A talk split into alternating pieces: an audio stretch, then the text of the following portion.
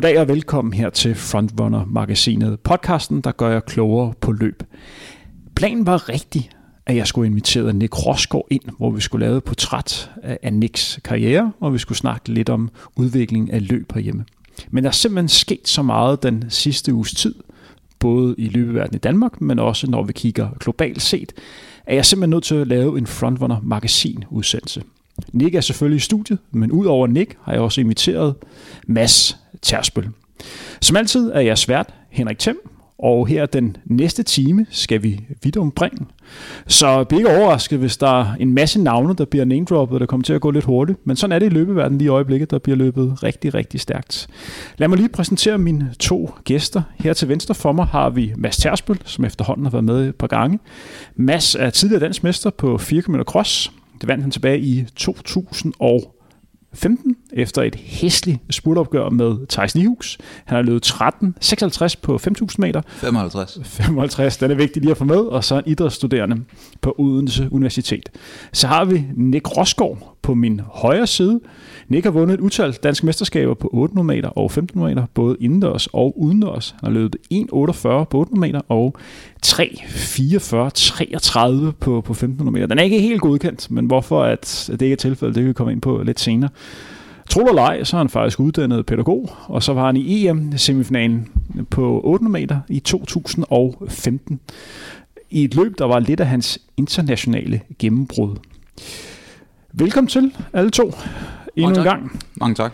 Nick, du går rundt de her dage her og jagter EM-kravet til EM-inde, som bliver afviklet i starten af marts i Edinburgh. Det var jo sådan, at du her for en uges tid siden faktisk klarede kravet i Island, hvor du løb under 3:45, som er det danske krav. Men når vi kigger i resultatlisten, så står der, at du blev disket. Hvad skete der? Jamen, der sker det, at jeg løber 3:44 og bliver meget glad, men bliver efterfølgende disket på grund af en indenomsoverhældning på langsiden, som de ikke så igennem fingre med deroppe. Selv synes jeg jo, det er jo, at de godt kunne have gjort det, da det var på langsiden, og jeg ikke drager nogen deciderede fordel af det længdemæssigt, og løber faktisk reelt set længere. Men jeg lagde en protest efter løbet på overhældning, og den blev ikke taget i agt, så... Nu kender jeg dig jo ganske godt, Nick. Jeg har faktisk kendt dig lige siden du var sådan en ung dreng på 11 år, og du slagtede mig i Sitlers på en træningslejr. En legendarisk træningslejr tilbage i 2002. Og jeg kender lidt dit temperament. Kom ikke at sige, at det var en nem dag for dig, det her. Det var det ikke, men heldigvis så er jeg blevet ældre. Jeg er blevet bedre til at se de positive ting af sådan nogle sager. Jeg er i god form. Jeg ved, jeg kan gøre det igen. Jeg har et enkelt skud i bøssen igen til at komme til EM inde igen. Og hvor bliver det hen? Det bliver i Beograd på sidste dagen for kval. Det er den 20. februar. Og det ser ud som om, jeg har snakket med nogle løbere, som vi der gerne vil løbe stærkt også. Så det ser ud som om, vi kan gøre det dernede. Hvad kræver det for dig at skulle under 3:45? Du har jo gjort det, men hvordan ser det perfekte løb ud for dig? Altså det perfekte løb for mig, der skal jeg have noget hjælp. Jeg kan ikke... Jeg er ikke den deciderede frontløber. Jeg kan bedre lige at løbe løbende bagfra og se, hvad der foregår. Og min stil er bare bedre, når jeg har noget at løbe efter. Så hvis jeg kan få noget hjælp til 1100-1150, så kan jeg godt klare det derfra. Men indtil da, der skal hjælpes. Det er jo sådan, at I jo to løber, som ligger og jagter det her krav her på 15 meter. Udover dig, så er der også din holdkammerat Andreas Lindgren. Hvis du sådan skal kigge på hans chancer, hvordan ser det ud for ham? Jamen, vores chancer, de er lige gode. Hvis Andreas han tager med til Beograd, så er jeg også sikker på, at han indløser en billet dernede. Og vi har jo danske mesterskaber i indendørs atletik her i weekenden, og det er et stævne, som I er med i?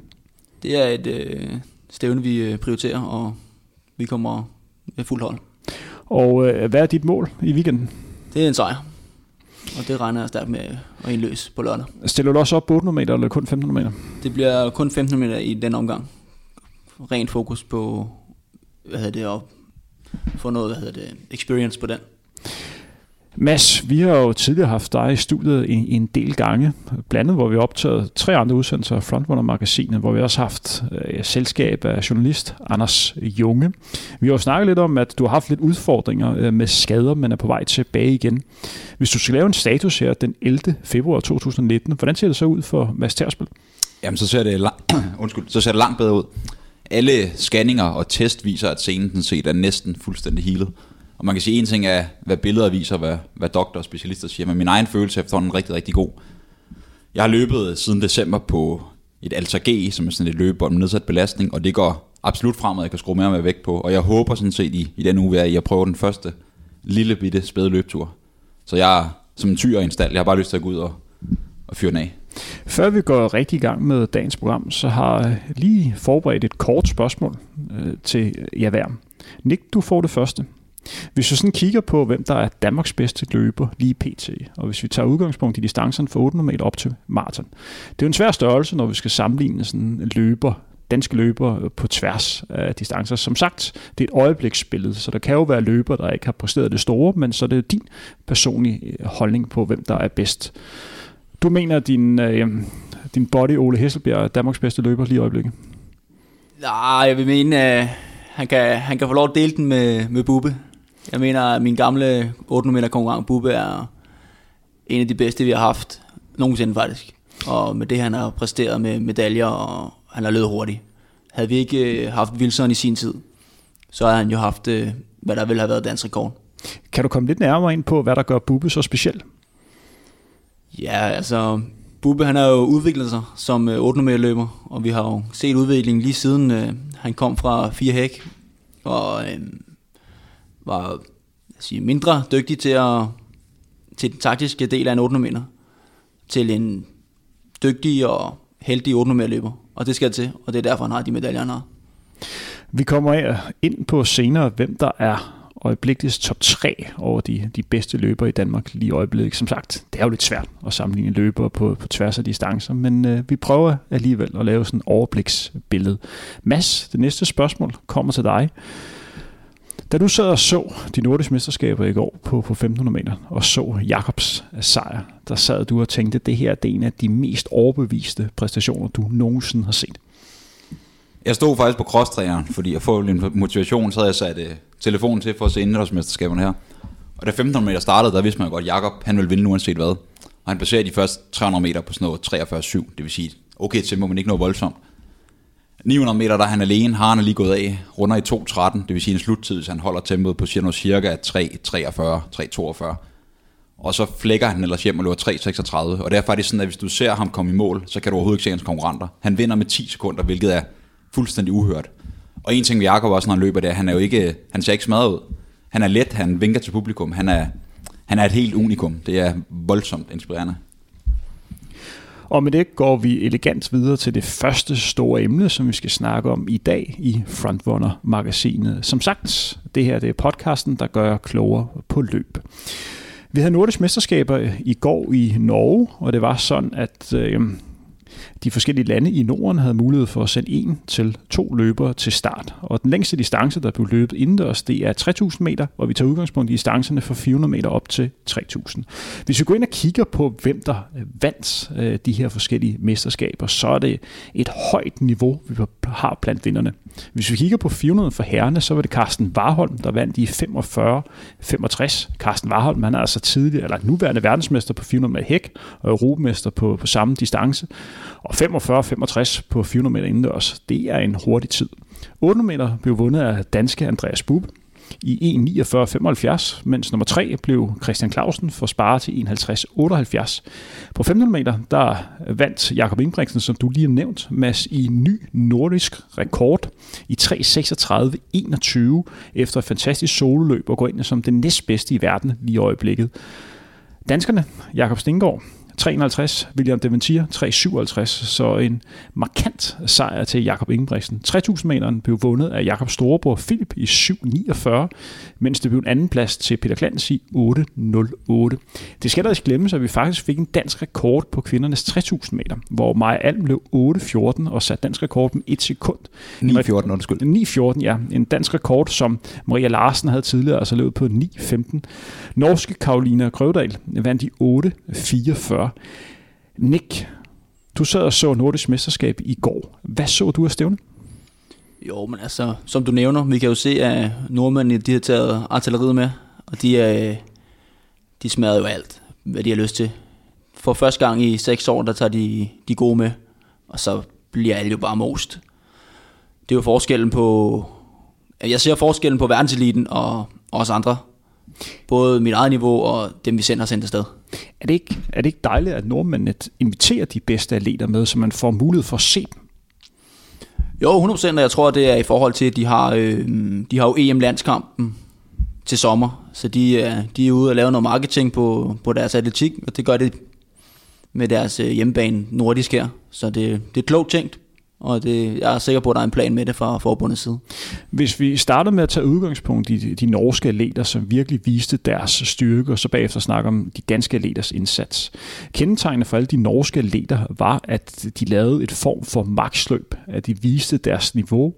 Mads, hvorfor tror du, at en løber som Jakob Ingebrigtsen går ud og løber så hurtigt for spids? Han kan også vælge at løbe lidt mere passivt og så vinde en sikker sejr, lad os sige, i 3,45. Det samme var også gældende på Philip på 3.000 meter og Karoline Grøvdal på 3.000 meter. Hvorfor vælger det at løbe sådan en all-out løb? Man må mene, at det koster lidt kræfter.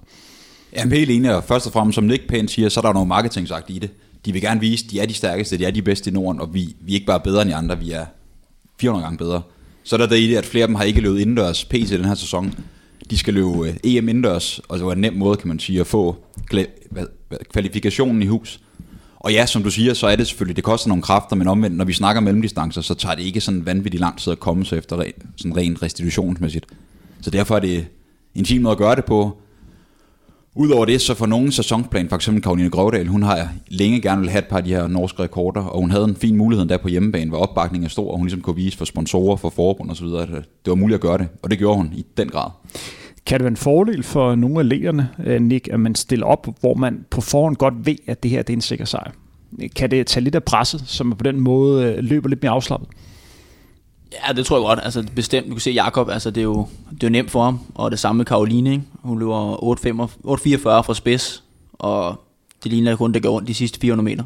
Så, men altså, de har været i form, og det har passet i deres sæson. Eller de har fået det, i hvert fald fået det til at passe i deres sæson. Så. Hvis vi går ind og kigger på de her vindertider, som sagt 45-65 af Carsten Warholm er også en glimrende tid på 400 meter, det skal vi bestemt ikke glemme. Hvad er for en tid, Nick, hvor du er mest imponeret af? Ja, det er enten Jakob eller Carsten, ikke? Altså, det er jo sgu også godt på 400 meter. Men du kan jo som 18-årig gå ud og løbe 3,36 på 500 meter fra spids. Det vil jeg sige, det er freak of nature, ikke? Han er sgu dygtig. Hvis vi går ind og kigger på de danske løbers indsats, så fik vi som sagt en dansk rekord af Maja Alm. Hun løb altså de her 9,14 efter løb, hvor hun prøvede at følge med Karoline Grøvdal. Det lykkedes kun 300-400 meter, og så var det så sololøb resten af vejen. Hun rundede den første kilometer i 3,01, og så var det så 3,07. På nummer 2 kilometer, så nogenlunde det samme på den 3. kilometer. Prøv lige at sætte et ord på hendes tid, Mads. Hvor godt er det for en kvinde at løbe 9,14? Man kan sige, det er altid dejligt, og det er godt at sætte dansk rekord, eller national rekord i land, man bor i. Det jeg skal sige til Maja, til jer, der ikke kender hun, så hun jo flere gange verdensmester i orienteringsløb. Og hun valgte ligesom sidste år at komme ud med, i hvert fald offentligt, at hun går efter OL-kval på 5.000 meteren i Tokyo her i 2020. Maja har faktisk aldrig løbet indendørs før, så man skal lige tage tiden i perspektiv, fordi 9.14, det er selvfølgelig, det er en fin tid, men det er ikke noget prangende i forhold til, at hun gerne vil ned og løbe. Hvis OL-kval bliver sådan noget 15, 20, 25, så er der selvfølgelig et nyt ranking-system her. Sætter man det op mod Karoline, så er Karoline en helt, helt anden kaliber. Altså hun lapper jo sådan set næsten nummer 2, hvilket er siger en del. Hvis vi begynder at kigge igen på Maja Alms tid, og det her spørgsmål går til dig, Nick. Maja har jo som Mads nævnt meldt ud, at hun går efter OL-kval på 5.000 meter. Og der skal man altså løbe under 15.15, mener jeg, som kvinde, så det er en ganske hurtig tid, der skal til for at komme til OL. Og når hun igen løber 9.14, skal man vælge at tage udgangspunkt i, at det er en løber, som satser på at komme med til OL, eller skal man vælge at tage udgangspunkt i, at hun nu er dansk rekord og løber 9.14? Hvordan skal man kigge på det her løb her? Fordi hvis du kigger isoleret på en løber, der satser på OL, er det så ikke skuffende at løbe 9.14? Ja, det ved jeg ikke. Altså, jeg tror, det er en stor satsning at gå ud og sige, at man går direkte fra skoven til 15.15. Minimum 2 eller 3 gange med det nye rankingsystem, der bliver taget i brug nu her til OL. Så det er en flot udmelding, og jeg kan godt lide det. Jeg kan godt lide, at man går ud og melder ud. Det vil man gerne. Hellere, at man går ud og siger, at jeg prøver at løbe 15.30, og så får man ikke en skid ud af det. Tror du på det? Tror du, hun kommer til OL? Nej, det tror jeg ikke. Jeg tror, det bliver for svært for hende. Jeg tror, der er for langt ned, og der er det sidste stykke er svært. Mads, som sagt har vi jo kigget på de her resultatlister og lige nævnt resultaterne. Vi kan jo se, at i mange løbende danskerne har jo klaret sig generelt godt. Blandt andet sat Peter Glans ny personrekord og blev 2'er og løb 8.08. Og det er en uge efter, han blev nummer 6 til Robocop i Gros, hvilken er en imponerende bedrift nede på crossbanen nede i Albufeira, hvor vi alle tre har været nede og løbe rundt på. Det er, hvis man er i 10 km form, så er det et godt sted at løbe dernede, for der er mulighed for at kunne løbe rigtig stærkt. Ikke den typiske crossrute for Peter Glans, der mere er en mudderløber. Men en ting er at løbe 8.08, en anden ting er at blive slået med 19 sekunder. Hvad betyder det for de her danske løbere, at man er så langt efter den førende? Hvordan tænker man som løber, når man kommer i mål, og så kan se, at man har tabt med 19 sekunder? Det er altså meget på en 200 meter bane. Altså man kan sige, at hvis man normalt bliver sat med 19 sekunder på en 3000 meter, så er man milevidt fra nummer 1. Men man kan sige, at alle de danske løbere, de kender Ingebrigtsens familie, de kender Filip. Filip, han blev så verdensmester i 2000. Undskyld, han blev nummer 3 til VM på 1500 meter i 2017, og han er forsvarende europamester. Så det er en løber af en helt anden kaliber. Det er lidt ligesom at sammenligne, hvad skal man sige, Champions League og så Serie 3 fodbold. Så danskerne har uden tvivl vidst, hvem de gik op imod. Så det tror jeg har dulmet lidt smerten i at blive klasket med 19 sekunder. Så Nick, tror du mere, lad os stå udgangspunktet, Peter Glans, tror du mere, han har tænkt, yes mand, jeg blev 2 og sat ny PR, end han har tænkt efterfølgende, damn mand, jeg er 19 sekunder efter Filip? Ja, det håber jeg for ham. Altså, det er jo, jeg håber dem, der har løbet mod familie Ingebrigtsen, har taget det som oplevelse, fordi det er der nogen, der ikke får lov til. Og at man så taber, det er hvad det er. 8.08, 3 sekunder fra EM. Måske kommer den næste weekend. Fordi vi har jo det her danske mesterskab i indendørsatletik i næste weekend, og der løber Peter Glans også 3.000 meter, hvor han skal løbe mod Ole Hesselbjerg. Hvis vi kigger på matchuppet mellem de to, hvem er favorit der? Det er et godt spørgsmål. Jeg ved jo, der er en lille joker i Yetien, Andreas Lindgren, der også er på træeren. Så det bliver et tremandsløb. Og om de laver en aftale om at løbe hurtigt, eller om de skal løbe efter sejren, det betyder alt om, hvem der skal have favoritrollen. Det bliver i hvert fald spændende at følge. Hvis vi lige også har fokus på det, rent først blev dansk sejr på 800 meter, hvor Andreas Bube vandt i 1.49.75 efter løb, hvor det virkede som om, at det havde en fuldstændig styr på. Det var sådan, Andreas han løb 800 meter i Madrid fredag aften, og så løb han altså søndag eftermiddag i Norge. Sådan 2 løb på 3 dage, det kan jo godt lyde lidt hårdt. Mads, er det ikke en hård belastning for Andreas Bube, eller er han bare så god løber, og det her kan han sagtens klare? Man kan sige, uanset hvad, hvis man løber et maksløb, så er det en hård belastning. Det der så også er i det, der er Bube, han er selvfølgelig en erfaren rev i det her game her. Han kender til det, han har været vant til at løbe runder. Og med runder mener jeg faktisk, når du løber store mesterskaber, så er der typisk indledende, semifinal og finale. Og han har bygget en kapacitet op over flere år, både fysisk og mentalt, til at kunne kapere det. Det man så skulle huske på, det er, at du siger, at han løb fredag aften i Madrid, og så løb han altså søndag i Norge. Der er også noget rejseri undervejs, så vi ved selv sådan rejse frem og tilbage. Det tager også nogle kræfter, både fysisk og mentalt. Så det er en flot præstation der. Hvis vi går ind og kigger på Andreas Bube som løber, så snakker vi om en løber, der prøvede rigtig igennem i 2012, hvor han ved Europamesterskabet i Helsinki fik en flot andenplads efter Borsakowski. 13 var han lidt væk i forhold til skader. Så kom han igen i 2014, hvor han blev nummer 4 ved Europamesterskabet i Zürich. I 16, der kom han i OL-semifinalen på 800 meter, og så i 2017 og 18, hvis vi tager udgangspunkt i 17, der blev han altså sølv i EM inde. Hvad var det? Det var i Serbien, hvor han blev nummer 2. Og så i 2018, der var altså EM-finalen i Berlin på 800 meter. Det hører altså til sjældenhederne. Vi har en dansk løber, der viser så højt stabilt niveau. Han har en personrekord på lige under 1,45 på 800 meter distancen. Nu er der snart EM igen. Den her gang i Edinburgh. Hvis vi går ind og kigger på Bubes chancer. Har han chance for at få medalje på den distance? Bestemt. Altså, han er ikke blevet dårligere, kunne vi se. Hvor var det? Var det i 17 til VM? Han løber 45,5 i finalen, tror jeg det er. Og det er jo været et halvt sekund fra PR, og han gør det i et løb, hvor de kommer rigtig langsomt ud. Så hvis han kan finde bare noget af det form, han allerede har haft her sidste år, eller forrige år, så er der ingen tvivl om, at han kan være top 5, top 3, hvis det spiller. Hvordan ser du Andreas Bube som løber? Hvad gør ham unik? Det, der er unikt ved Bube, det er, som vi vendte tidligere, han kommer netop fra sprinten, har sådan set løbet helt fra 100-200 meter, og så løb et godt stykke tid på 4 hæk. Og Bube, han har selv i forhold til nogle af de andre rigtig, rigtig gode 800 løber, så har han en spurt uden lige. Han har taktisk snille, han har ligesom lært at løbe den her 800 meter. Og Bube, han er jo ikke en løber, som kan løbe mod Rhodesia på toppen, hvis Rhodesia han sætter tempo på. Men er det sådan et 6-7-48 løb, hvis vi kommer helt derop, altså 1-6-7-48 til dem, der ikke ved det, så har Bube en rigtig, rigtig, rigtig giftig sidste 200 meter fyr af. Og det er helt klart hans forreste, og det er også det, vi har set, måden han har taget medalje på, det er, at han kommer stærkt til sidst. Nick, du var jo selv med til Europamesterskabet på 800 meter i 2015, hvor man tillader sig at sige, overraskende gik i EM-semifinalen efter et flot indledende løb. Kan du tage os lidt med til den oplevelse? Hvordan var det at være med til Europamesterskabet? Hvordan ser det ud med EM inde, hvor man både har indledende og semifinal? Hvad kan man sige, dagen efter hinanden? Jo, men altså, det er jo en anden udfordring, end man er vant til som løber. Normalvis så er man ude og præstere en gang, og så er der en uge til, du skal præstere næste gang igen. Så kan det enten være gået godt eller dårligt. Her der skal man... jeg skulle vende mig til, at jeg skulle løbe dagen efter igen. Og det kunne man også se, at der var jeg ikke i min karriere nu, og jeg kunne løbe flere løb i træk. Så semifinalen blev langsom. Men det er jo et andet game, og man for mit eget vedkommende, så er det fedt at smide... Det for mig er det lidt ligesom cross. Man smider tid væk, og så kigger du bare på, hvad står der på skemaet. Okay, du skal blive top 2, så går du videre.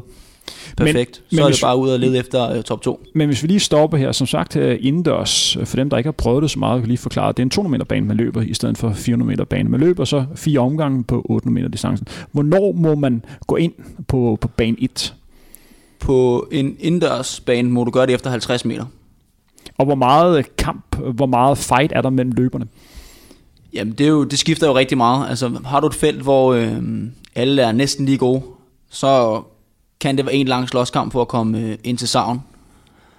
Har du et andet felt, hvor du ligger lidt bagved, så kan du nemt komme ind og løbe efter folk. Så, men jeg har lært i løbet af karrieren, at det er ikke altid at tage kampen, selvom der er nogen ved siden af dig. Hellere spare din energi. Der er sgu tid nok til at komme ind og rundt. Og vi må også lige nævne, at det er jo den distance, vi stadigvæk har en verdensrekord i Danmark, hvor Wilson Kipketer 1:42,67 mener jeg det er. Og det er altså en tid, som ingen løber er i nærheden af at slå. Det er en af de bedste verdensrekorder, der er inden for atletikken. Det var en unik løb, han løb tilbage i 1997. Nick, hvad siger du til Wilsons tid der? Det kan vi jo tage i forlængelse af det, vi vil lige snakke om, med at snakke om flere løb i træk. For den verdensrekord er sat på 3. dagen, på hans 3. løb, hvor han faktisk også sætter verdensrekord i indledende. Og så holder han en hviledag i semifinalen, lige triller videre, og så sætter han verdensrekorden i VM-finalen indendørs, nede i Paris. Det er en ultimativ verdensrekord. Hvis vi går igen og kigger på Andreas Bube, hvor god er han, når der sådan bliver skubbet lidt i sådan et felt? Han er jo en lille gut. Er han god til de her infight? Jeg vil sige, at han er blevet bedre, men det er ikke hans force. Han lider lidt af den gamle 400 meter, jeg har min egen bane, kan man sige. Det der med, at der er stensikker ikke nogen, der skubber dig til dig, hvis du har din egen bane. Hvis du går ind og kigger på hans konkurrenter lige nu, Mads, hvem er favorit til at kunne få medalje på 800 meter? Er du så godt inde i det, så du kan kigge på det? Der er jo hvis Andreas Kramer for Sverige, som løber ganske godt. Altså, vi har jo set Kramer, apropos ung gut i start 20'erne for Sverige, som virkelig rykkede sig i seneste år. Han tog så sent som sidste år til EM, der tog han metal udendørs, der fik han bronze på 800 meter. Var det ikke sølv, han fik? Det mener jeg faktisk, han fik. Det er jo endnu bedre, det er korrekt, det er sølv. Jeg ser ham som en relativt stor favorit til at kunne gå hen og få noget det gyldne metal. Der er også andre, men igen, som Nick og du også selv siger, det afhænger fuldstændig af løbet. Bliver det taktisk, bliver det langsomt, bliver det et hurtigt løb fra start? Der er mange faktorer, specielt indendørs, som kan have indflydelse på det her. For det var sådan, hvis vi går tilbage til Europamesterskabet i 2017, det var sådan, at Andreas gik videre til semifinalen på absolut yderste mandat. Han var den, der kom med på absolut sidste. Det var en tiendedel sekund. Det var ingenting i semifinalen. I det heat, han er med, det er sådan, at der er et par løber, der ligger og kigger på hinanden af favoritterne. Og der får Andreas stille og roligt lov til at løbe forbi, når der mangler 100 meter og vinde heatet. Andreas løb godt, men i mange andre heat var han altså blevet lukket fuldstændig inde. I finalen, kan du huske, hvad der skete der, Nick? Ja, men i finalen der er det jo der, hvor jeg tror, det er de to spaniere og hollænderen, der løber sammen på de sidste 70 meter. Og jeg siger ikke, at det er det, at Bube ikke har taget medalje, men det hjælper ham i hvert fald til at komme i metallet, kan man sige.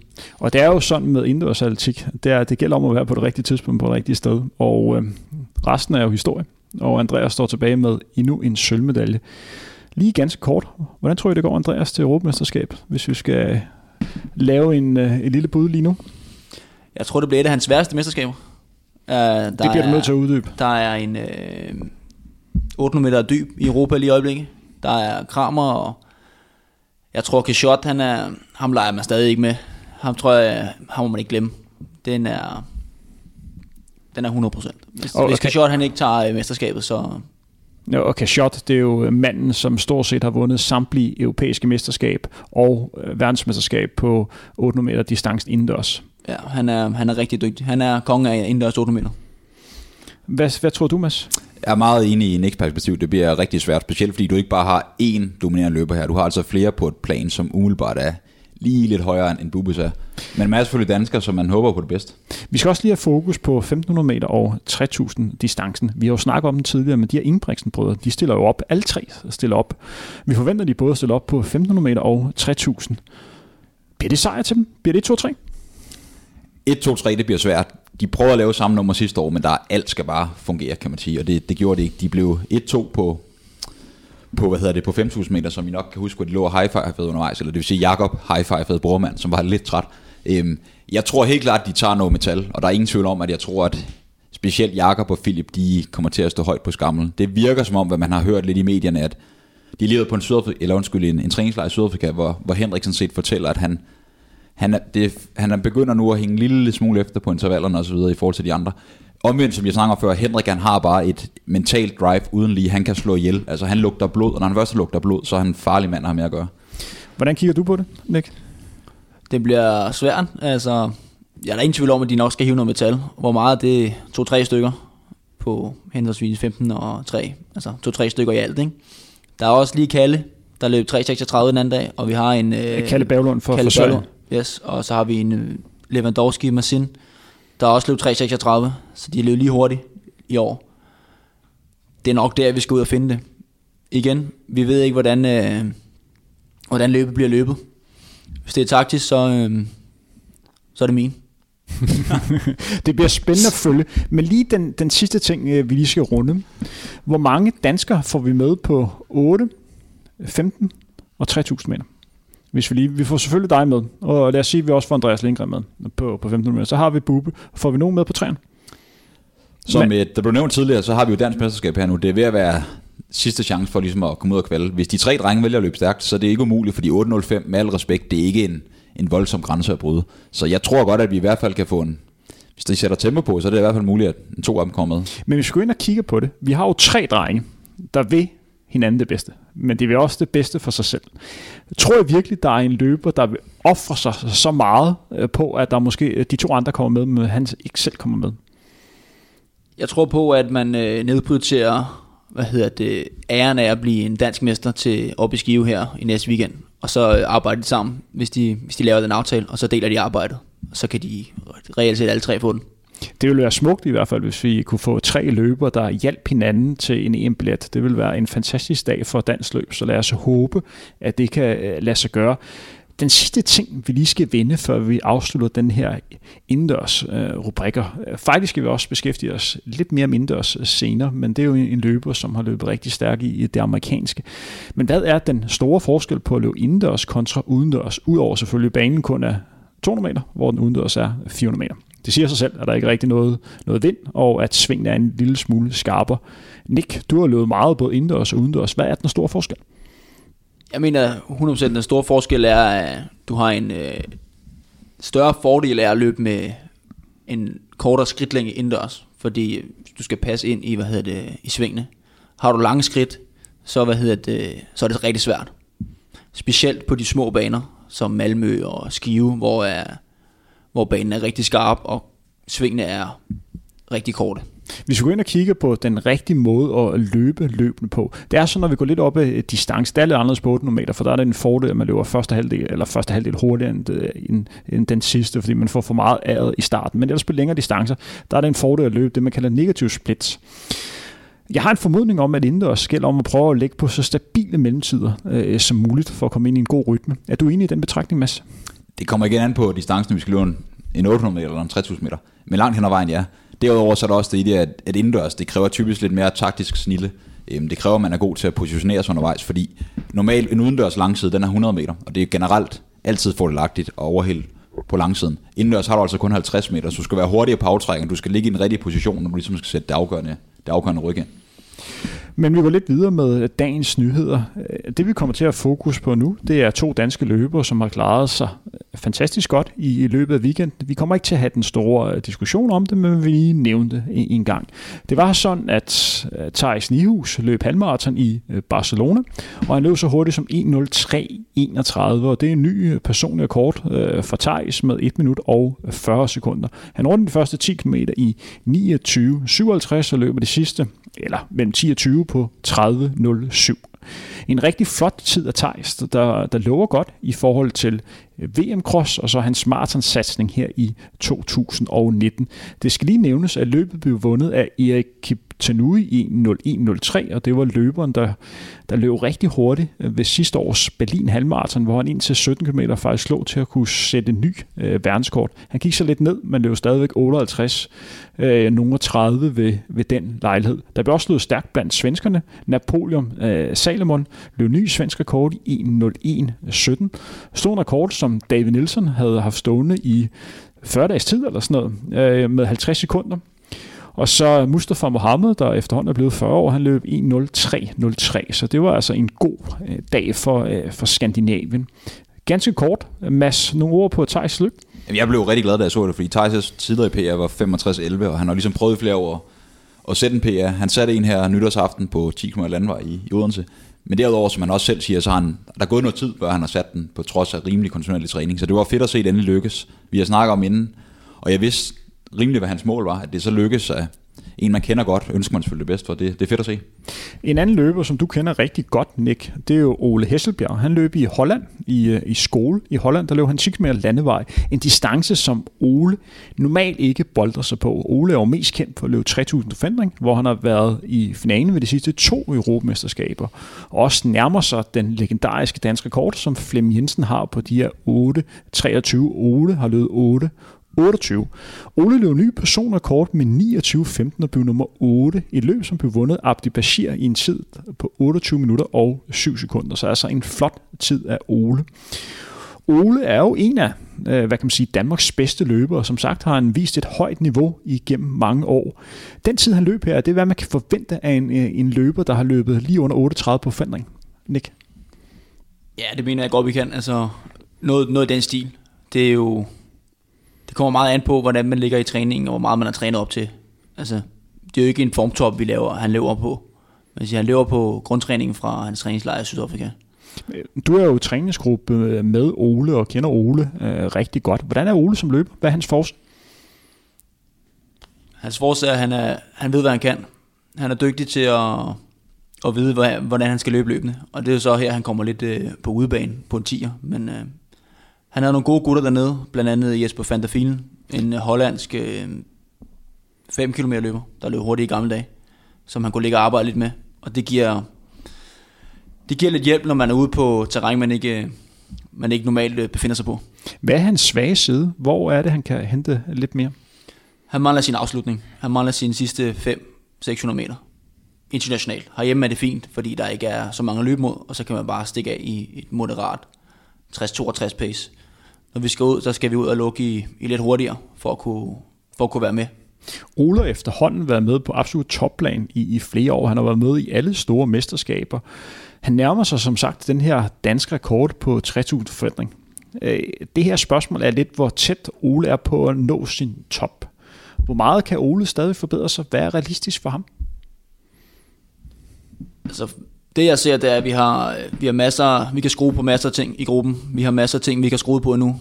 Blandt andet styrke, kilometer, måden vi gør tingene på, og bagland, og ja, baglandet er et stort, både med forbund og klub og sådan noget. Og det skal jo lige nævnes, at I er en træningsgruppe, som bliver trænet af din mor, Heidi Jensen, som har den nuværende danske rekord på kvindernes 1500 meter. Hun løb så hurtigt som nu, må lige rette mig, hvis jeg ikke kan huske det. Jeg mener, det er 408, hun har løbet. 407. Og et par hundredele. En rigtig, rigtig hurtig tid. Skal vi ikke bare sige det, som det er? Der er jo ikke rigtig nogen kvinde, der nærmer sig så den tid. Så det er en flot tid, hun løb der. Vi skal også lige nævne, at Benjamin Lobo Ved løb rigtig stærkt i USA.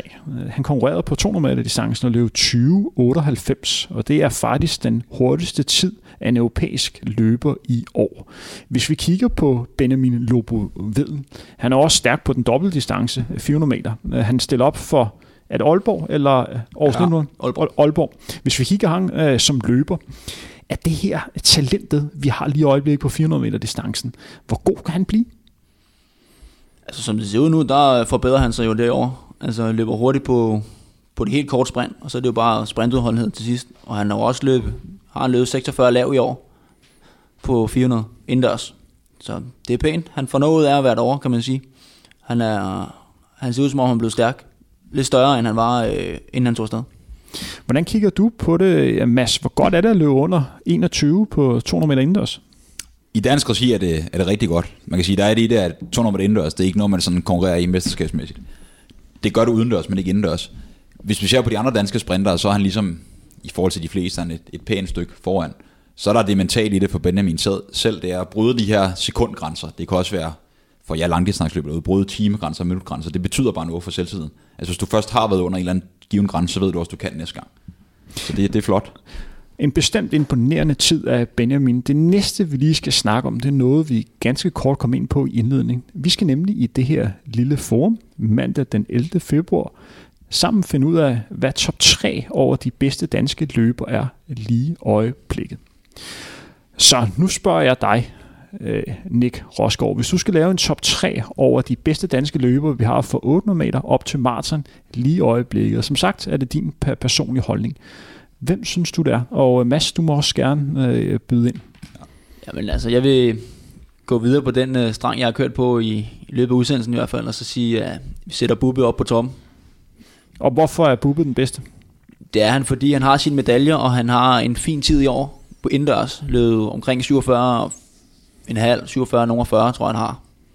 Tæt på PR. Han ligger og gør sig klar til EM.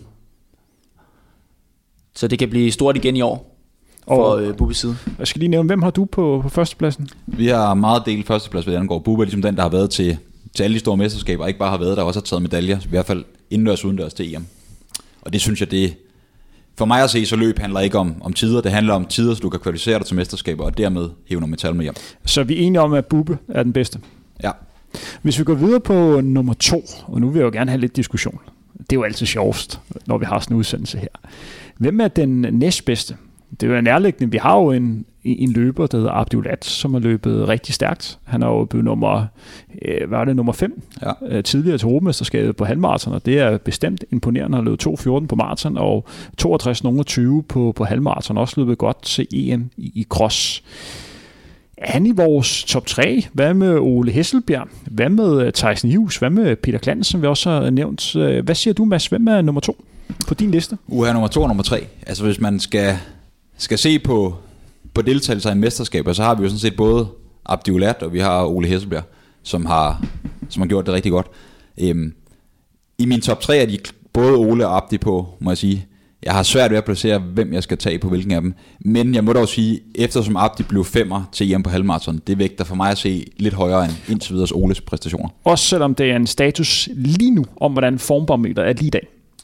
Man kan sige, at det eneste, der har løbet PT, det er jo, Abdi har ikke løbet, og det er jo sådan set, nu nævnte du selv, Thijs, Ole og Peter Glans. Hvis det lige nu er her, og vi ser på weekendens resultater, så bliver det Ole. Hvad siger du, Nick? Ja, men altså hvis jeg igen lige nu er her, så er jeg også på Ole, og det er i kraft af, at der også har været en cross-sæson nu her, som, hvor han har præsteret bedre end de fleste danske løbere, eller alle andre danske løbere, både på Veranda. Veranda løb det store hollandske crossløb. Hun bliver 5'er og præsterer godt der, mens resten af den danske elite løb i Skanderborg, og så bliver han nummer 17 og 2 stykker til EM.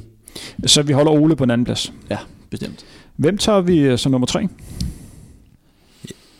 Hvis Abdi han er ude af billedet som nummer 3 lige nu i forhold til det er din holdning. Han har ikke præsteret, jeg ved ikke hvad han kan. Jeg ville som sagt med ham i top 3, men så vil jeg sige Thijs Neuhaus PT, kvæg hans fine 10'er nytårsaften, og så specielt hans halvmarathon i Barcelona, hvor han som sagt løb 63-31. Er du enig her? Nej, jeg sætter mig selv på som 3'er i kraft af den EM, der kommer til at foregå nu, og det kval jeg har lavet. Stærkt. Lad den top 3 ligge. Vi går lidt videre. Vi skal stadigvæk have fokus på indendørs atletik. Det var sådan, at der kom en interessant udmelding for en uges tid siden. Etiopiske Kejelcha, som en del af Oregon Project, som bliver trænet af Salsa, han meldte simpelthen ud, at han vil sætte ny verdensrekord på mile indendørs. Og det er altså 1609 meter, han skulle løbe hurtigere end 3:48:45. For dem er jeg ikke som ved, hvem Kajelcha er, så jeg kan fortælle, at det er en etiopisk løber, som efterhånden er blevet 21 år. Han har løbet 3:31 på 1500 meter, 7:28 på 3000. Det blev løbet sidste år ved et Grand Prix-stævn i Sverige i Göteborg, hvor han løb den sidste halvdel, hvor han bare lå og løb 58-59 omgang. Det er meget imponerende alene i regnvejr. Derudover har han også løbet 12:46 på 5000 meter. Det blev løbet den 1. september ved Diamond League-finalen i Bruxelles, hvor han ene mand træk feltet de sidste 6 omgange, og dermed var ansvarlig for, at Barrega blandt andet løb 12:43. Så det var han bestemt arkitekten på. Han var også med til Copenhagen Half, hvor han løb 59 minutter på halvmarathon. Så det vil altså sige, at vi har en løber, som løber 33 på 500 meter og 59 på halvmarathon. Det minder lidt om det, som vi så Mo Farah gøre tidligere. Og det er også interessant, for de har haft den samme træner på det tidspunkt, så Kajelcha kunne godt være en løber, når vi kigger lidt frem i forhold til verdensmesterskaber, der har fokus på den her dobbelt, der hedder 5.000 meter og 10.000 meter. Men som sagt havde han nu meldt ud, han ville prøve at sætte ny verdenskort på mejlen. Den her legendariske verdenskort, som El Grouch satte for efterhånden 20 år siden. Han løb 3:48:46, og dermed var så tæt på rekorden som overhovedet muligt. Hvis vi går ind og kigger på løbet, så var der hare på de første 800 meter, de rundede i 1:52, så udgik haren. Han løb de næste 800 meter på 1:56, rundet blandt andet 1500 meter i 3:33. Husk lige på, at Ingebrigtsen løber altså 3:36, verdens næst hurtigste tid. Når han løber mejlen, så tæller han ikke med som officiel tid på det, men det er stadig noteret som årets hurtigste tid på 1500 meter distancen, og i mål var han altså så tæt, man overhovedet kan komme på den her legendariske verdensrekord. Og han slog resten af feltet med 3-4 sekunder, og det var altså nogle gode løber, som der var med. Ganske kort, drenge. Nogle ord om denne bedrift. Mads, vil du starte? Hvis vi først og fremmest ser objektivt på løbet, så var der som sagt en hare på. En hare, som de håbede kunne holde 1200 meter, det vidste man godt på forhånd ikke kun, hvis man ser på hans PR på 1500 meter. Jeg mener, han løb 3:36. De første 200 meter, dem klikker han fuldstændig perfekt. Det er inden for få hundrededel af optimal pace, hvad de har bestilt. Der sker så desværre det, at de næste 200 meter, dem hammer han afsted og løber 26 høj på. De vil gerne ramme 800 meter på sådan noget, jeg mener, det var 1:4:55. Der er de altså godt og vel 2,5 sekund for hurtigt, og jeg tror lidt løbet ødelægges der. Og hvad betyder det, at man kommer så hurtigt ud? Jamen det betyder, hvis, alle der kender til det, de ved, hvordan det føles, men for motionisterne derude, der ikke har prøvet det, hvis I går ud på at skal løbe en 800 meter for fuld smæk, hvis I bruger al jeres energi de første 400 meter, så syrer man voldsomt til. Det vil sige, at ens energidisponering, den er ikke optimal. Man når simpelthen at få så stive ben og brændende lunger, at man ikke kan flytte sig. Og det er tidligt i løbet, at for eksempel fra 2 til 400 meter, de løber det ryg her, som sikkert har kostet nogle kræfter. Og så kommer han altså til at løbe alene de sidste 8 meter. Han holder tempoet stadigvæk ganske fornuftigt og løber 1.56. Vi snakkede lidt om det, inden vi gik på med den her optagelse, at der var nogle scener, da han nærmede sig målet. Nick, kan du fortælle, hvad der skete der? Ja, han kommer ud, ikke? Og så får han ikke lige puttet... Han bliver ikke dæppet ordentligt til sidst, så han misser den der. Altså han løber bare indover. Han løber lidt for nonchalant de sidste 5-10 meter, i stedet for at få brystkassen ned mod stregen. Tror du ellers, han har taget rekorden? Det kunne han gøre. Det er minimalt, hvad det handler om. Det handler om 200-del. Troede du personligt inden løbet, at han havde en chance for at slå den rekord? Som sagt, det er en af de mest legendariske rekorder, der er inden for atletik. Jeg vil sige, altså du går ikke ud som Oregon Project og profilerer dig, at du går ud og sætter en verdenskort, hvis du ikke ved, at du er i god form, og det bliver tæt på. Og det var også det, de siger i deres promotion-videoer. Alt er gået godt, træning går godt, og det er derfor, de gør det. Vi skal lige nævne, at vi her på Frontrunner arbejder med som supplement i forhold til de udsendelser inde på vores sociale medier og lave opslag, så man kan sidde og følge med i løberne. En ting er, at vi sidder og snakker om det, også man skal se billeder af, for eksempel Kejelcha og nogle videoer, som kan følge med i det, fordi vi er godt klar over for nogle af jer, der sidder og hører navnet Kejelcha, der tænker, hvem delen med det her. Så vi arbejder på at komme ud med endnu mere information til jer, så jeg har bedre mulighed for at følge med. Men ganske kort, Nick, når du kigger på Kejelcha, som sagt skal også lige nævne, han har vundet verdensmesterskabet indendørs på 3.000 meter de sidste 2 gange. Hvad er det, der gør ham så speciel? De får bygget noget form ind i ham, og så er han let. Han har nogle lange ben, og han vejer ikke meget. Og det er det, han benefitter på 100%. Hvordan ser du på, Mads? Jeg er meget enig. Lige i forhold til indendørs milevandsrekorden, så det kan siges, at den er svag i forhold til udendørsvandsrekorden, som er 3.43 XX for os, for gode Hicham tilbage i tiden. Så er der det ved Kejelcha, det er, at han... Udover det Nick fortæller om hans statur, antropologi, så er han ikke sådan en decideret miler-type. Hvor Hicham han mere var sådan en miler 15 meter dreng, så gør han det umiddelbart bedre, specielt på 3.000 og 5.000 meter. Så at han kan løbe så stærkt på 1.500 mile, det er rigtig godt. Der er jo nogen, der tidligere har sagt, at det faktisk på nogle områder kan være en fordel at løbe indendørs kontra udendørs. Gene Robb har også tidligere udtalt, at han faktisk foretrækker at konkurrere indendørs, fordi det er nemmere for ham, for der ikke er noget vindmodstand, og det er nemmere at ligge og holde de her stabile tider. Og han faktisk så, at det var nemmere at løbe under 13 for eksempel på 5'eren indendørs, end det var udendørs. Hvad siger du til det, Nick? Er det rigtigt, at det på nogle distancer kan være nemmere at løbe indendørs? Man skulle mene, at der var en del flere sving, når det kun er 200 meter bane kontra 400 meter bane. Ja, man kan sige, han er jo nok lidt dygtigere end mig, den gode Galen, men umiddelbart så er det ikke en fordel at løbe indendørs, og der kan vi jo bare kigge på vores verdensrekorder på alt løb fra 800 meter op efter. Men vi er enige om, at Kejelcha faktisk nu har løbet hurtigere indendørs end udendørs. Jeg mener, han kun har 51 udendørs, og nu løber han altså 3 sekunder hurtigere. Det er også argumenteret for, at han måske ikke rigtig har løbet distancen så meget udendørs. Det vil jeg nok gøre, og så sige, at han nok kunne løbe inden. 5.46 udendørs. Man kan sige, du taber trods alt noget på at skulle løbe et skarpt sving i forhold kontra et længere sving. Men det var ikke den eneste nyhed, der skete sådan globalt set her inden for de sidste par dage. Det var også sådan, at der blev løbet halvmaraton i Saudi-Arabien natten til fredag, det legendariske Rak halvmaraton. Og det var sådan her, at vi fik 11 løber under den legendariske timegrænse. Løbet blev vundet i Kiprop på 58 minutter og 42 sekunder. Mere interessant for europæisk set var, at vi fik Julien Wanders ind i en ny europæisk rekord med de her 59 minutter og 13 sekunder. Det vil sige, at Julien Wanders, som er født i Schweiz, nu indhaver af Europarekorden både på 10 km, 15 km og halvmaraton. 3 rekorder, som man har sat inden for den sidste måneds tid. Hvis vi går ind og kigger på Julien Wanders, så snakker vi om løber, der for 4 år siden lå og havde et niveau, hvor han løb lige under 14 minutter på 5, og nogenlunde det niveau, som du har i dag, Mads. Beklager sammenligning. Så lå jeg 59 land. Beklager sammenligning, men den ligger lige til højrebenet. Så tog han til Kenya og trænede dernede, og nu er altså den hurtigste løber, som ikke er født i Østafrika nogensinde på halvmaratondistancen. Hvis vi går ind og kigger først og fremmest på Julien Wanders bedrift, for jeg synes, det er helt ekstraordinært. Det er altså Mo Farahs rekorder på 10 km halvmaraton, han lige har smadret. Hvad siger vi til den her bedrift, dreng? Er det ikke fantastisk? Det er helt vildt. Det er specielt, når du ser på Julian, han løb et rigtig fint VM halvmaraton, men løb altså lige over i mere, han løb, var det 60.07 eller 60.09. nu barberer han altså næsten et minut af sin tid. Det var ligesom bomben, der sprang. En ting er tiden, hvis du så hører Julians attitude, han udtaler helt klart efterfølgende, han er selvfølgelig glad, han er fløjtende ligeglad med at have den hurtigste viden nogensinde, hvilket er en rigtig mesters attitude, og derudover så skriver han selv på sociale medier, at det var en fin tid, han er tilfreds, men der er stadig lige et stykke til verdensrekorden. Det vil sige, at vi snakker om en, der har det 100% rette mindset for at blive en af de bedste i verden. Hvorfor tror du, han er kommet så langt? Er det fordi, han har taget til Kenya og blive en del af den mentalitet dernede, eller er det bare en mand, der bare har talentet?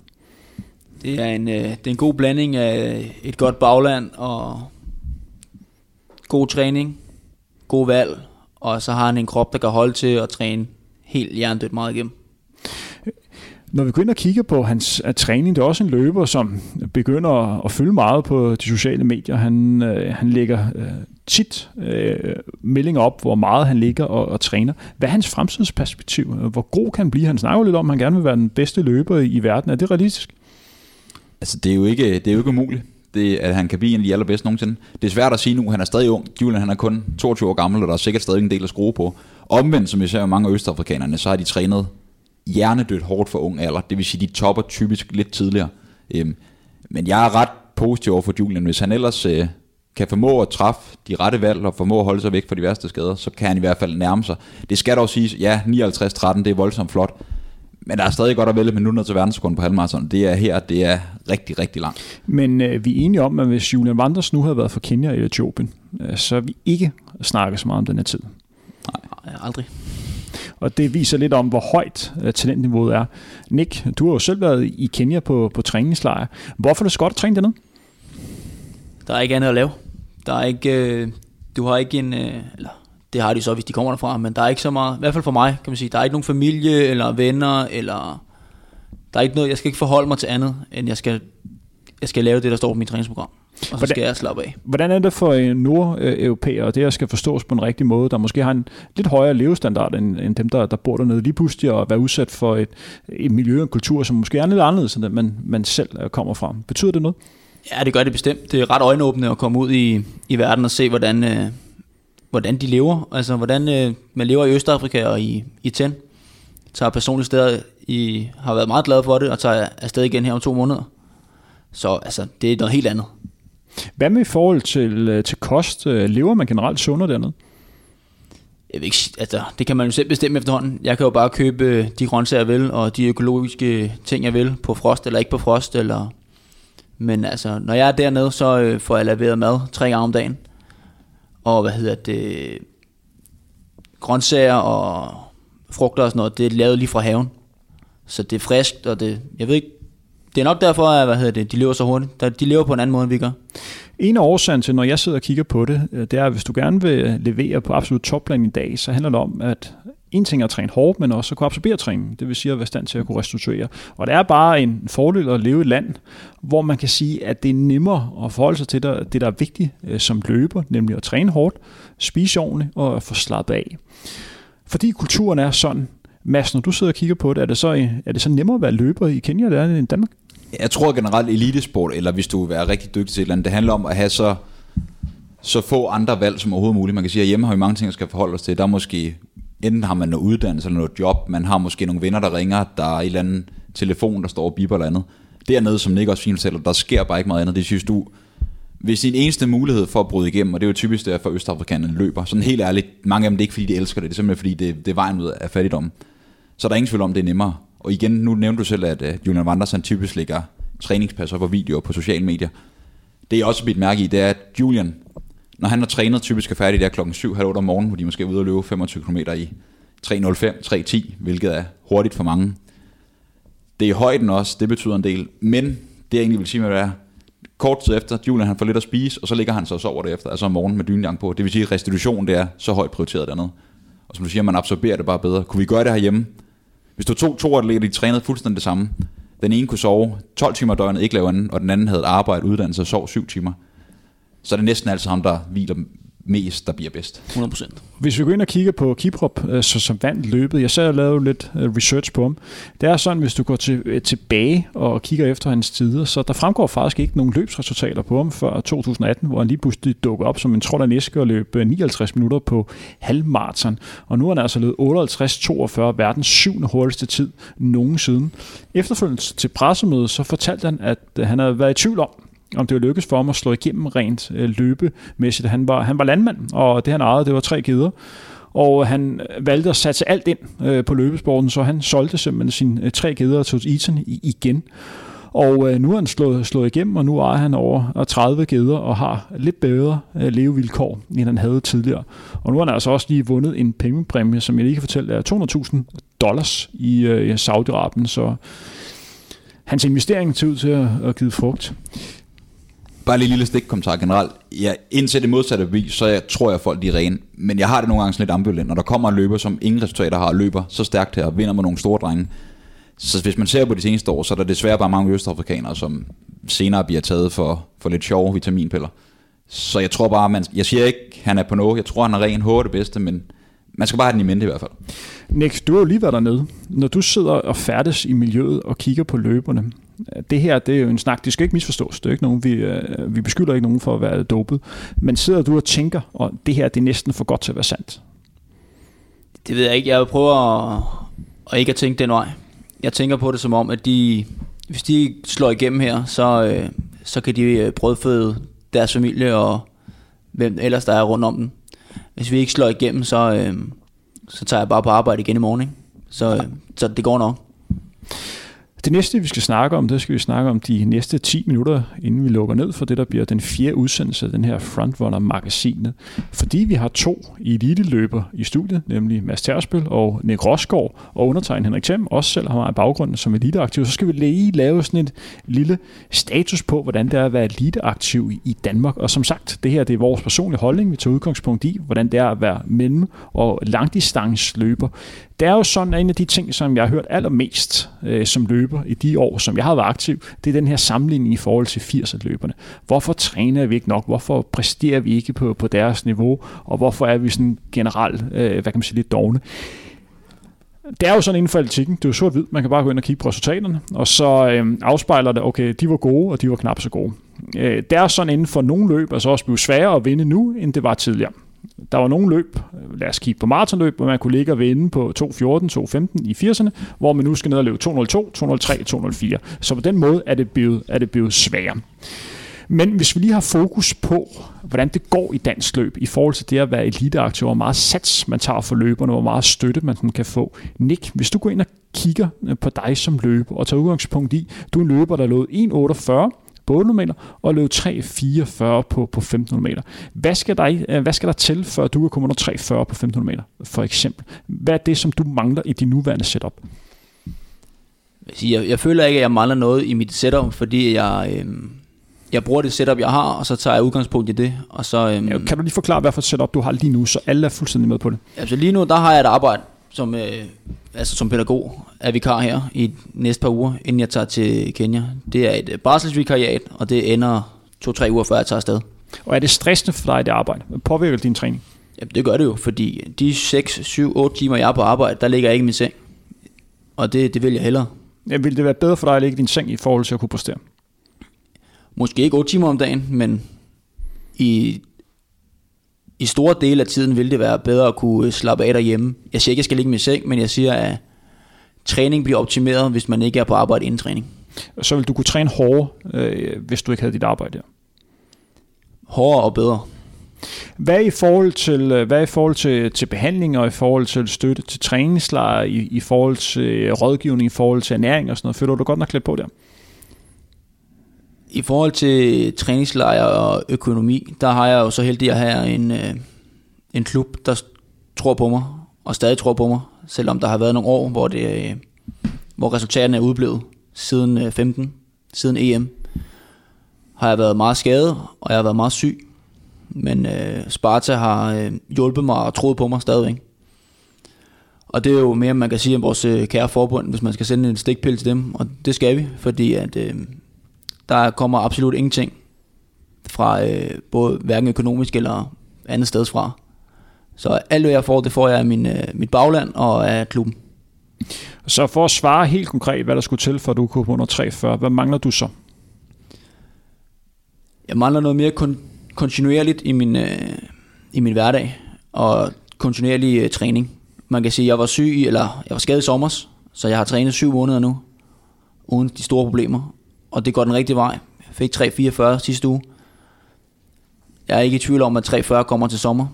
Jeg har valgt at køre det her barselsvikariat for at tjene lidt penge, så jeg kan tage 5 uger til Kenya her om 2 måneder med hjælp fra klubben og hjælp fra mig selv. Mads, hvis vi går ind og kigger på din situation, som sagt, du er idrætsstuderende på Syddansk Universitet i Odense. Du nærmer dig afslutningen. Er det ikke korrekt forstået? Jo, forhåbentlig en lille års tid, så er jeg færdig her. Hvis du går ind og kigger, så lad os sige, at vi drømmer om i første omgang, og lad os sige under 13.40 på 5'eren. Hvad mangler du i forhold til dit nuværende setup for at komme derunder? Man kan sige, først og fremmest, hvis man kigger på min historik, så har jeg haft rigtig mange overbelastningsskader. Så det, jeg først og fremmest mangler sådan helt basalt, det er noget mere kontinuitet. Og hvad tror du er årsagen til, at de overbelastningsskader er kommet? Jamen et eller andet sted, så tror jeg, at alle de skader og sygdomme, man pådrager sig selv, det er ens egen skyld i et eller andet omfang. Jeg har generelt igennem tiden været dårligt til at mærke efter, tror jeg. Jeg har simpelthen lært min hjerne lidt at slukke af for smertesnæler. Altså jeg kan nogle gange skære mig selv på kniven, og jeg mærker ikke, det bløder. Det arbejder jeg meget med nu, at blive bedre til at mærke efter. For eksempel hvis akillescenen lige er lidt stram, så skal jeg sgu ikke overhøre de signaler, men tværtimod mærke, hvad sker der? Det er måske bedre at tage en hviledag, eller sådan noget simpelt som, det er koldt, der er mange løbere derude, de render rundt med intet tøj på. Det er ikke det mest optimale for senere. Så kontinuitet mangler jeg. Og heldig at have, ligesom som Nick pænt fortæller, klub, der støtter en på en eller anden måde.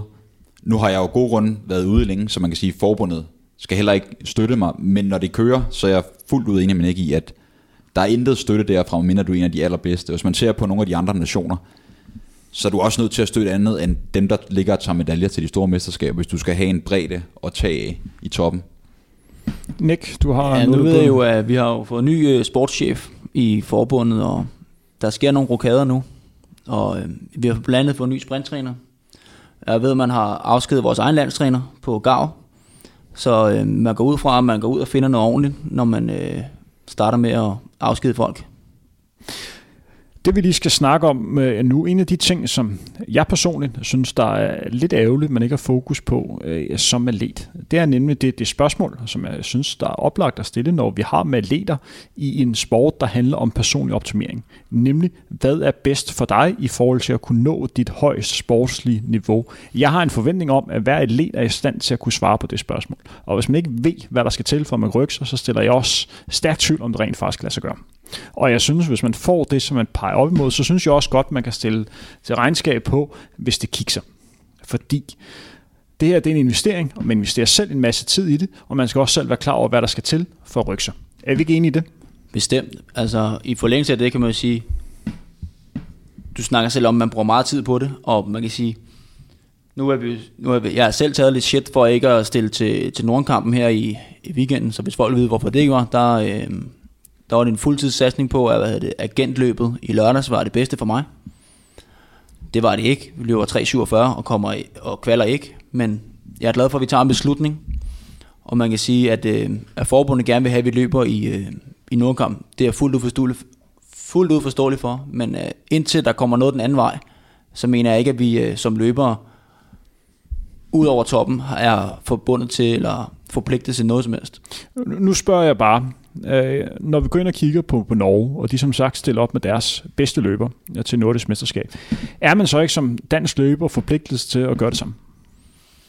Man kan sige, nu ser vi jo, nu svarer jeg lige, at dem der stiller op for for det norske, på det norske hold, snakker Warholm, Ingebrigtsen, Grøvdal, det er jo folk, der bliver støttet af forbundet, og der har forbundet, så kan man jo sige, at der forbundet har deres de har nok en kontrakt med forbundet, der siger, i år kunne vi rigtig godt tænke os det her, så hvis I kan få det her til at passe, så passer det med noget af det støtte, I får den anden vej.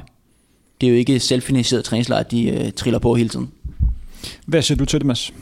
Det er langt hen ad vejen, meget enig i. Og igen, for lige at tage tilbage til de tidligere spørgsmål. Hvis alt skulle være optimalt, udover kontinuiteten af de ting, vi nu engang selv kan påvirke, hvor meget vi sover og træner osv., et stykke hen ad vejen i hvert fald, så vil det optimalt være, at der hver dag blev leveret økologisk kost i forhold til en diætist, der har lavet nogle målinger på dig. Hvad er du behov for i forhold til, hvor meget træner du, hvordan opledes? For både Nick så vidt vedkommende og alle andres vedkommende. At du er sikret, hvis ikke din klub kan tilbyde det på anden vis, at du ikke selv skal bruge flere tusind kroner om måneden på behandling. Gerne 1 til 2 eller flere gange om ugen, som vi ser mange af de andre nationer, de har. Og så simpelthen også at have, vi har begge to kompetente trænere, men der er mange trænere ude, der burde uddannes bedre. Så kan man så sige, skal atleterne simpelthen være dem, der finder den viden sammen, sådan de ud for det, vælger deres træner. For både Nick så vidt vedkommende. Nick han er nødt til at arbejde. Jeg er heldig at være på SU lige nu, men også nødt til at arbejde ved siden af. Når jeg er færdig, så vil jeg jo gerne kunne satse fuldt ud. Der er simpelthen, jeg kan jo ikke, jeg er nødt til at betale husleje, kunne ned og købe mad i Netto, så jeg ikke skal ligge på gaden. Hvis jeg kunne få bare hvad der svarer til en SU hver måned, det ville være fint. Og hvad det betyder for dig helt konkret, hvis du kunne få det? Det vil betyde, at jeg er sikker på, at hvis jeg kan få kontinuiteten, så sætter jeg dansk rekord inden for en række år på 5.000 meter. Jeg vil også komme med en lille personlig anekdote i forhold til den snak. Som sagt, jeg synes det nemmeste man kan gøre som løber og som aktiv og som tidligere aktiv, det er at kritisere. Jeg synes, at hvis man elsker sin sport, så har man en forpligtelse at prøve at hjælpe til, eller så prøve at holde så lav profil som muligt. Jeg er personligt lidt træt af de personer, som kritiserer andre, fordi de ikke træner nok.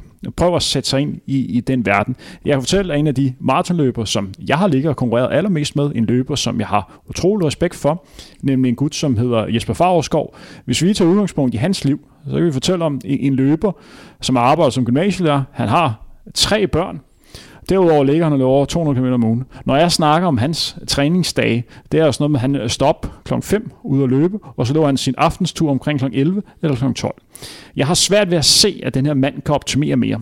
Jeg synes mere, man skal tænke på, damn, hvor er det imponerende, han kan holde et niveau, der trods alt er ned ad bakke. Man holder stadigvæk trods alt et højt sportsligt niveau ud fra den betragtning. Det kan godt være, at han ikke træner det samme, som nogle af løberne tidligere har gjort, men verden er også helt anderledes. Jeg synes, det er svært at sammenligne de to ting. Helt enig. Så det er meget vigtigt, at man tager udgangspunkt i, hvem er det, vi snakker om. Du sidder og kigger på det, Nick? Ja, men jeg er da enig. Altså, men Jesper er jo et andet sted i livet, end vi andre er. Hvis man kigger på, hvor meget Mads er i forhold til at skulle frem i sporten nu. Jesper har været der, og han har været rigtig dygtig. Og Jesper, ved det han laver nu, hvis nu ikke han havde skole og børn, så kunne han måske blive noget bedre. Så kunne det have gået en anden vej. Men det er jo et livsvalg, han laver, fordi han også får en alder, hvor man skal til at tænke på nogle andre ting, ligesom dig selv. Hvis vi går ind og kigger på der, hvor jeg er lige nu, nemlig på vej med i forhold til at skulle lave endnu større sats, hvordan kunne I satse endnu mere på jeres sport? Er det muligt? Altså for mit vedkommende, der er der en mulighed mere, det er at flytte hjem. Og så bo på et kontor, eller bo hjemme hos mor eller far, ikke? Og hvad er det yderste, du kan opnå, før du vil være tilfreds med den satsning? Nå, men altså, det er jo for at blive bedre, altså på alle henseninger. Tid, mesterskaber, resolution. Og hvad siger du, Mads? Jeg er fuldstændig enig med hvad Nick siger. Ligesom vi ser, at Bube har boet, jeg ved ikke, om hvad hans situation er pt, men tidligere har boet hjemme også. Derudover så er jeg som sagt færdig om en lille års tid, og hvis alt går, som det går, akillessenen har det godt, og min krop generelt har det godt, så håber jeg finansielt, jeg kan få det til at fungere og slides, at jeg vil gerne prøve de næste par år, størstedelen af året at være i Kenya eller andet sted, for simpelthen at se, hvor langt kan jeg nå. Så er det bære eller briste, og jeg har det også sådan, hvis jeg ikke når det, jeg vil, hvis jeg kan se mig selv i øjnene, når jeg er 40 år gammel, jeg har prøvet, så er det alt værd. Vi skal gå ind og kigge på det, som ikke rigtig har noget med det sportslige at gøre, men netop det, som man også skal forholde sig til som løber, nemlig det med at tilmelde sig stævner, det med at få booket behandlertid, det med at ordne transport, alt muligt sådan praktiske ting. Der er også det med sådan brandingsting og få meldt ud af, hvad man går og laver og det andet. Mangler I nogle gange rådgivning på det? Det, der sådan er ude, det der foregår ude for banen? Jeg synes i hvert fald nogle gange, at man skal bruge en del energi på, nu kan jeg kun snakke for mig selv, men for eksempel, jeg er sindssygt nørdet med alt, der vedrører søvn, kost, træning osv. Jeg bruger meget tid på at finde så meget viden som muligt. Jeg synes, det er spændende, men hvis jeg kan bruge den energi, for eksempel på at slappe lidt med af, så vil det være optimalt. Omvendt har jeg, og det tror jeg sådan ikke har, en klub, der hjælper med i forhold til, hvis du siger, at du vil løbe, det er det løb, så skal de nok sørge for at få dig ind i stævnerne, så vidt det er muligt, og sørge for at bestille flybilletter og sådan noget, så du ikke skal gå og stress over det. Nick, synes du, du mangler sådan viden og rådgivning i, hvordan du for eksempel kunne få flere sponsorer, så du kunne leve endnu bedre af din sport? Jo, man kan sige, altså jeg ved godt, at det er sociale medier, der det går den vej, men altså med jeg ved sgu ikke engang, 1200 følgere på Instagram eller sådan noget. Det er bare ikke nok til, at folk gider at kaste ind engang produkter efter dig. Så altså, der er nul sponsoring, og så er det klubbens penge og egne penge og forældres penge, ikke? Der sponsorerer gildet. Nu kommer et spørgsmål. Hvordan har du det, når du simpelthen sidder og kigger på de sociale medier, og du kan se, at der er nogle løber, hvis sportsniveau er markant dårligere end dig, men har mange flere følgere på sociale medier, der får flere produkter, end du selv gør. Hvad tænker du om det? Er det noget, du tænker over, eller sådan det? Ja, men jeg har da tænkt over det, og det er jo, man kan jo sige, det er måske ris til egen røv, om man ikke har fulgt op på med billeder og hvad der ellers foregår med stories og Instagram, som er vejen frem lige i øjeblikket. At man så kan se det ene eller det andet brand sponsorerer en, for at bruge massesord, en hobbymotionist, der kan løbe en 240 stykker, eller hvad fanden de kan løbe på en maraton eller en halv. Stærkt. Så man kan da føle sig snydt, men hvad kan man gøre ved det? Lad os lukke lidt den snak her. Den sidste ting, vi lige skal have, inden vi lukker ned for dag, det er jo sådan, at vi har jo en masse lyttere, der hører med på vores udsendelser, og tak for det. Husk, vi er her for at gøre klogere på løbesporten. Tidligere dag bad undertegne Henrik Thiem lad jer skrive ind på de sociale medier, hvis jeg havde nogle spørgsmål, vi lige skulle svare på. Det bliver et hurtigt svar, fordi vi har efterhånden snakket en lang time, og jeg kan se her, Nick, han sidder og kigger på sin telefon, så der er sikkert noget træning, der lige skal passes. Men vi tager udgangspunkt i nogle af de spørgsmål, jeg får ind, og der skal bare svares hurtigt på det. Det første spørgsmål kommer for Daniel Starkis Nielsen. Julien Wanders vanvittige Robocop på halvmaraton. Når han kommer under timen, kan en dansker vel også, hvis talentet og delikation er til stede, eller hvad? Mads, kan du svare på den? Får vi en dansker under timen på halvmaraton? Altså man kan sige, at han er fra Schweiz, vi er fra Danmark. Det vil sige, at genen på nogen er den samme. Hvis vi havde det samme setup, og vi havde nogen, der siger, for gymnasiet uddannelse og arbejde er fuldstændig ligegyldigt, og man fik støtten, så ja, så tror jeg 100% det er muligt. Se på cykelrytterne, roerne, svømmerne, det er muligt. Nick, du får det næste spørgsmål, det er for Jonas Hjort Andersen. Hvor stor indflydelse på HMRC Racing på fremtidige danske resultater? Forhåbentlig stor. Hvad er det, de gør rigtigt? Jamen, de tager nogle løbere ind, og så giver den ro, de skal have, i forhold til at de kommer på noget træningslejr, de får nogle penge i ryggen, de bliver set som atleter. Så kan det godt være, at 80% af de atleter ikke er så dygtige. Det bliver de måske, men jeg synes ikke, det er nogen dårlige ting af HMRC er der, og de forhåbentlig kan tage nogle gode løber ind. Nu har de jo fået Peter ind som absolut topløber. Peter Glans, og som sagt, vi skal lige understrege det, altså løber blev nummer 6 ved Robocop Cross sidste uge. Vi har alle tre her været til Robocop i Cross. Det er altså godt at blive nummer 6 ved det løb. Flot. Mads, du får det næste spørgsmål. Hvordan får man for eksempelvis tv til at vise Norden-kampen eller DM? Det burde være interessant for tv, når der er så god en produktion som ved Nordic-kampen. Og det er en stor cadeau til atletik-tv eller livestreaming op i Norge. Jeg synes også, det var en god tv-dækning. Det er vi enige om, drenge. Tror vi får se Norden-kampen på DR? Jeg er helt enig, som du siger, cadeau til dem, det er flot, og de gør det frivilligt, skal det siges. Det er altså ikke folk, der får penge for det her. Så man kan igen ikke klage over folk, der gør noget frivilligt. Og var det der ikke, så var der ingen, der gjorde det. Jeg tror også, det handler om, som vi tidligere i andre udsendelser snakkede om, at vi skal prøve at gøre personerne, historierne i løbet lidt mere interessant. For eksempel Nicks historie, hvem er han, hvad har han gjort? Så er det godt, hvad han i gåsøjne, med al respekt, kun har løbet 1.48, han ikke har løbet 1.42.